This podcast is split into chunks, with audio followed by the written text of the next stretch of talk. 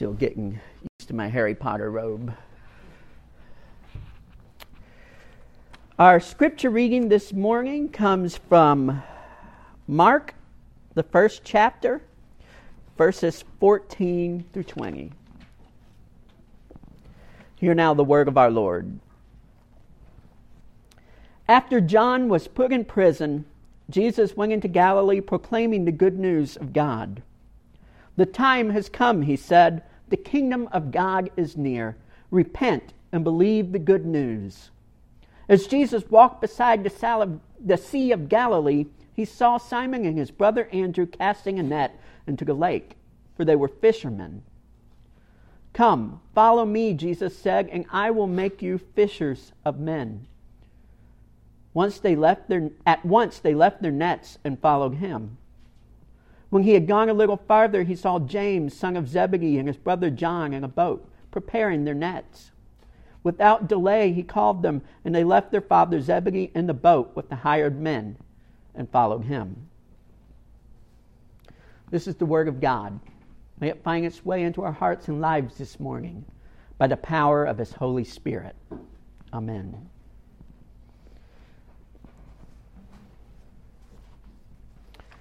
It's a story I love about a man who loves to fish. And he notices that his neighbor loves to fish too.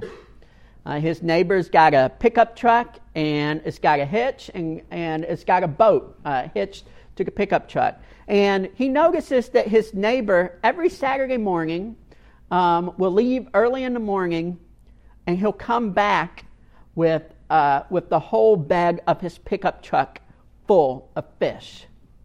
The first couple of times he thinks, man, this guy's lucky.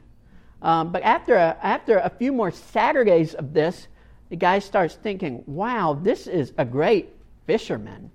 I need to find out what his secret is. Maybe he's got some water hole he goes to that no one knows about, or maybe he uses some kind of special lure or bait. But this guy knows what's going on. And so he works up the courage to invite himself along on one of his neighbor's fishing trips. And so the day comes, they get up really early on Saturday morning. They really don't go to any special watering hole. It's the lake that the guy's used to going to. And so he's sort of wondering, well, maybe it's a special bait or something like that.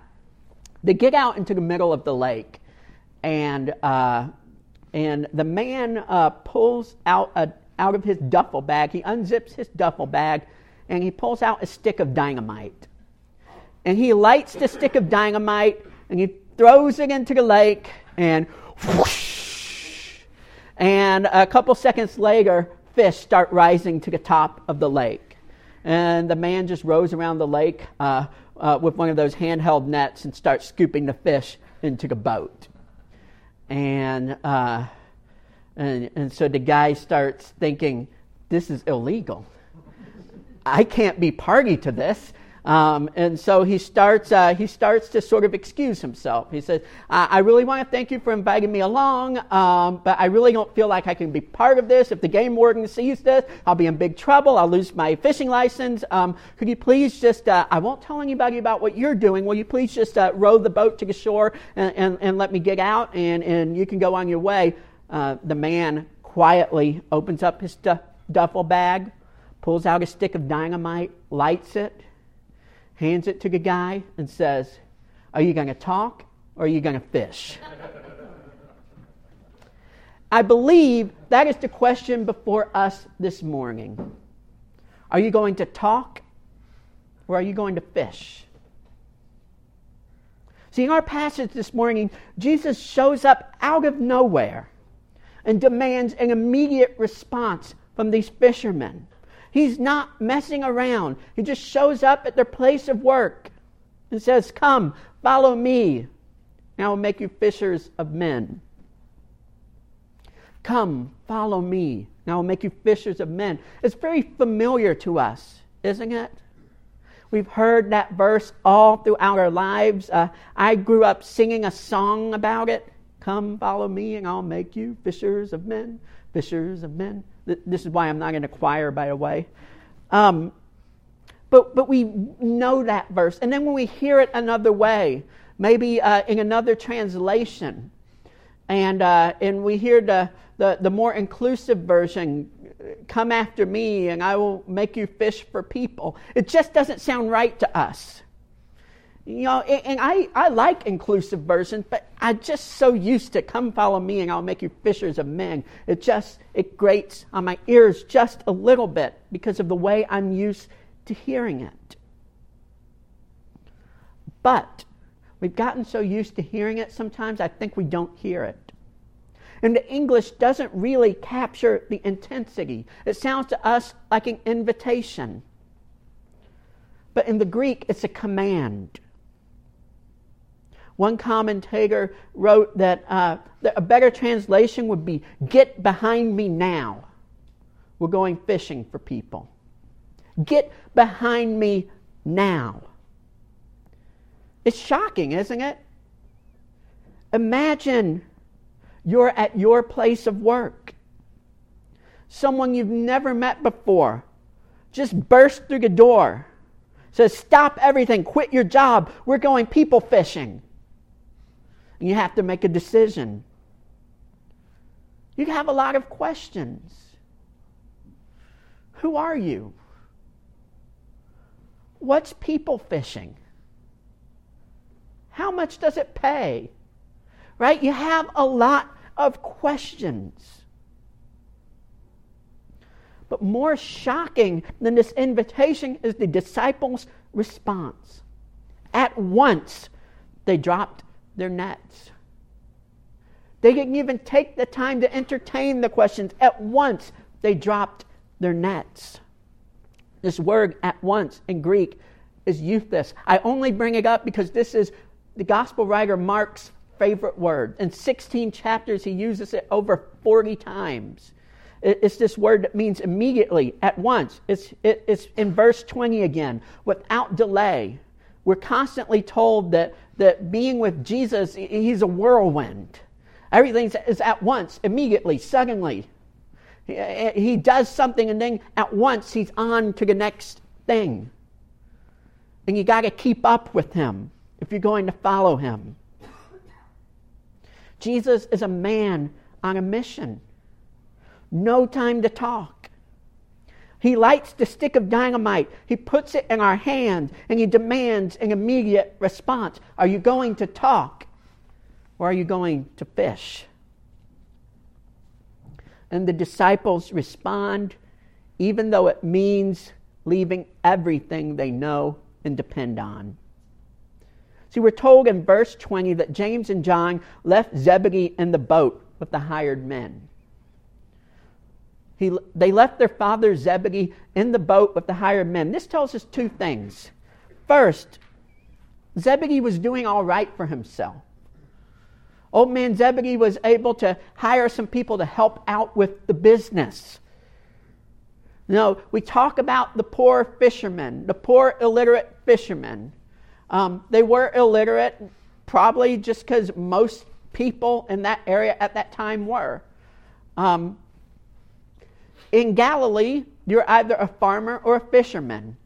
And fishermen were a little better off. I mean, they weren't rich by any stretch of the imagination, but they were comfortable. They were able to afford to relax, to hire some people, to invest in their business. And so, James and John are leaving comfortable work behind. They're not leaving grinding surf work. They're leaving stability, a steady income, a little luxury. And for what? They don't know. A life of depending on others, going from town to town, not knowing where they're going to sleep or what they're going to eat the next day. Birds have nests, Jesus says to his disciples, and foxes have dens, but the Son of Man has no place to lay his head.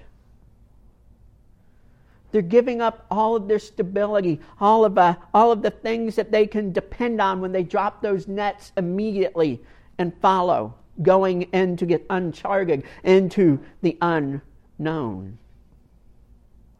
The second thing we learn about Zebedee, having hired hands, means James and John are his only sons, or his only sons old enough to work and help out with the business, which puts James and John in violation of the fifth commandment, honor thy father and mother. See, in ancient world, it was okay maybe if the younger son went off and studied under a rabbi, as long as one of the older kids was able to support the parents. But if both sons go off and leave only the hired hands, they're violating tradition. It would have been scandalous. We don't know what old man Zebedee's reaction was. Did he yell and curse? Did he cry? Did he just stand there in shock? Was there a part of him that understood? Maybe always understood. We don't know. All we do know is that when James and John dropped their nets, they dropped everything they'd ever known and depended on, and they did it without batting an eye. This morning, the stick of dynamite is in your hands. Jesus is looking at you. You don't have time to consider the cost, what you might lose. You must decide. Are you going to talk, or are you going to fish? I think more mysterious than why the fishermen responded the way they did is why Jesus even called them in the first place, these fishermen. It's not what we would do. If you're assembling a team, you want to go after the best and the brightest. I really like heist movies, and one of my favorites is Ocean's 11. And in Ocean's 11, Danny Ocean gets out of prison, and he decides he's going to celebrate by robbing 3 casinos and getting into this impregnable vault.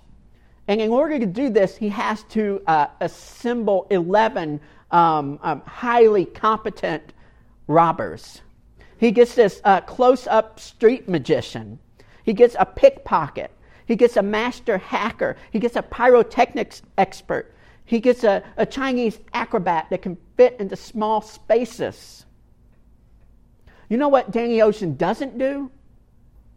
He doesn't go down to the fishing docks and pick 4 random people that have never been in a casino before. But this is exactly what Jesus does. Jesus doesn't go into the cities after the urban elite, the well-educated, the people that will be able to keep up with his parables. He doesn't go to the synagogues and look for students there who are doing well in their religious studies and are ready to take it to the next level. No. Jesus shows up at the lake. The Sea of Galilee, by the way, is a lake. It's a freshwater lake with some fish in it. He goes to the lake and he picks these 4 nobodies. Peter, Andrew, James, and John. In the Gospel of Mark, they're the only disciples that get speaking parts. They make up the inner core of the 12 disciples. These are the nucleus of Jesus' plan for the church and for the world. And there are 4 nobodies. I bring this up because many of us sometimes, when we hear the call of God, we feel ill-equipped. I'm not smart enough. I'm not musical enough. I'm not outgoing enough. I'm not spiritual enough. I'm not enough. But what we need to remember is that Jesus is enough. I will make you fishers of men, he says. I will transform you into what I need you to be. Jesus will turn us into what he needs us to be. We need only to be willing. Are you going to talk? Or are you going to fish? I'm not much of a fisher myself. Sometimes I wish I was. Maybe when the kids all graduate or when I retire and I just feel like I have time on Saturdays to go to the lake, I'll get into it. But if I were a fisherman, I feel like I'd be better at this sermon because I'd be peppering it with all kinds of wisdom that I learned out on the boat and that you can apply to your life. And I really don't have any of that. I've got one thing that I learned out fishing. See, my dad was really into fishing. My dad was is a fly fisher, and he makes his own flies, and he just really gets into it. Wears the whole get up, and he would take us out fishing, and really wanted us to get into it too. And so my brother and I, when we were kids, we'd go out fishing with Dad, and we'd stand in the middle of the river, and we'd whip our thing back and forth for about 5 minutes, and then we'd get bored. And those rods would go to the side of the river. I keep saying river, creek. And we would begin playing. And playing always involves splashing around, yelling, and throwing rocks, right? And, of course, what would happen is my dad would get further and further away from us upstream until he was a dot because the yelling and the splashing and the rock throwing is scaring away all the fish. I think there's something we can learn from this. See, there's a lot of loud Christians out there making noise, making a big splash, throwing stones, and they're scaring away all the fish. The Barna Group surveyed a group of non-Christian Americans ages 16 through 29. Think about this for a second. 16 through 29. This is the most media-savvy generation probably in the history of the world. All of our messages as a church that we've been trying to get out there, this is the generation that has received it. Right? This is the generation that has heard our Christian music and our sermons and everything that we've been putting out there. They saw the commercial where we said open hearts, open doors, open minds, all of that stuff, right? They've been receiving it and soaking it in. They have gotten our message. This group of non-Christians, 16 through 29, were asked in a survey to describe Christians in one word. It wasn't even close. 91% of them responded judgmental. See, the world has had its fill of our talk, and they need us to fish. The world has had its fill of our talk, our yelling, our splashing, our stone throwing, and they need us to fish. And so the stick of dynamite is in your hands this morning. Are you going to talk, or are you going to fish? Maybe Jesus took on those fishermen because fishermen are people of action. They do. They don't talk.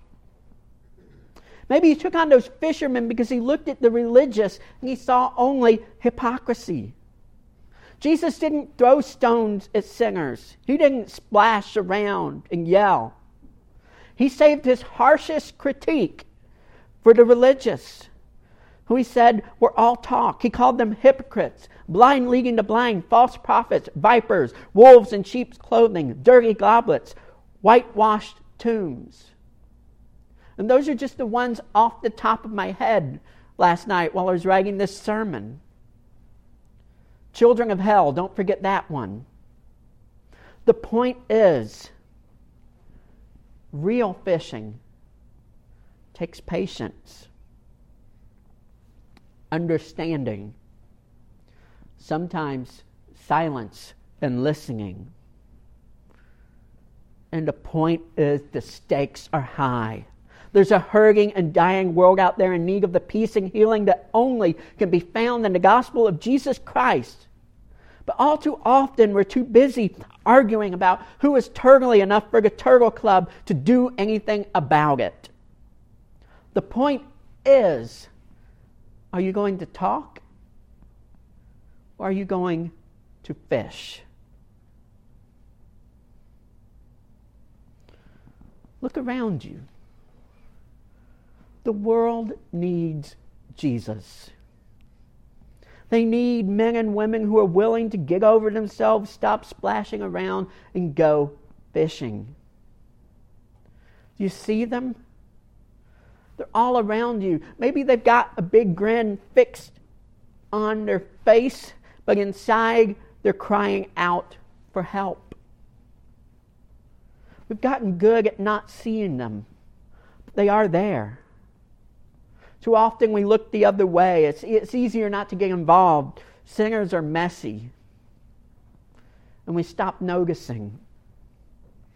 Henry David Thoreau famously said, most men lead lives of quiet desperation.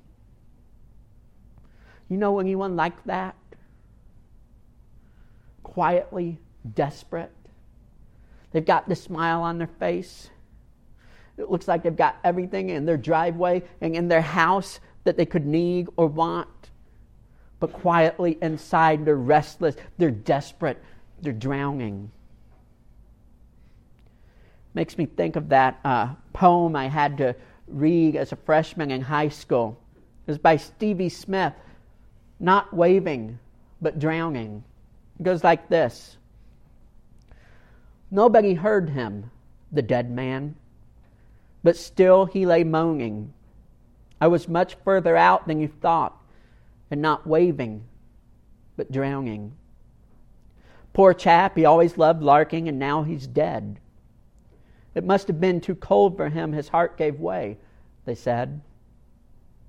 Oh, no, no, no. It was too cold always. Still the dead one lay moaning. I was much too far out all my life, and not waving, but drowning. Are you going to talk? Or are you going to fish? We've gotten good at shrugging these people off. We've confused the waving for drowning at times and the drowning for waving. But the time for talk is over. Jesus is looking across the boat from you. The stick of dynamite is in your hands, and this morning you have to decide whether you're going to talk or you're going to fish. Because the times are desperate, and they're out there. You went to high school with Vance Jordan. It was always so much fun, the life of the party. But when everyone graduated and moved on, the party never really stopped for Vance. Nowadays, he's addicted to alcohol and prescription drugs. He used to be able to get sober long enough for his family to take him back in. But it's just been too many times, and he's wore out his welcome. And everyone's turned their backs on him.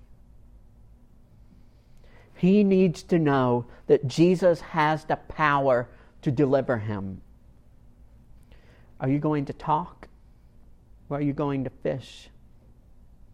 Susan Farley lives right here in Rainer. She's a single mother with 3 kids. She managed to escape her abusive husband, but now she's on her own for the first time in her life. And she's barely able to keep the lights on. Sometimes she thinks about going back to him. Susan needs to know that she's a child of God, that she's loved beyond all measure. Are you going to talk? Are you going to fish? Stanley Thornton lives in English Meadows Nursing Home, but it doesn't feel like home. Especially since his wife Sally died. She did all the praying. She would go to church. Stanley hasn't really been to church since he got back from Korea. He's tired of living, but he knows in his heart he's not ready to die. Are you going to talk? Are you going to fish? Alex Tucker? Alex Tucker goes to Auburn High School. He makes good grades. He's always smiling, always has a joke. Inside, he feels empty and angry. He bought a gun yesterday. He still hasn't decided how he's going to use it. Are you going to talk? Are you going to fish? See, there's a whole sea full of hurting and lost and dying people out there. They don't need your noise. They don't need your splash. They don't need your stones. They need your compassion, your empathy, and they need the gospel of Jesus Christ. And this morning, we're all in this boat called the church. Jesus is looking across at us. The stick of dynamite is in our hands, and we have to decide. Are we going to talk, or are we going to fish? In the name of the Father, and of the Son, and of the Holy Spirit. Amen.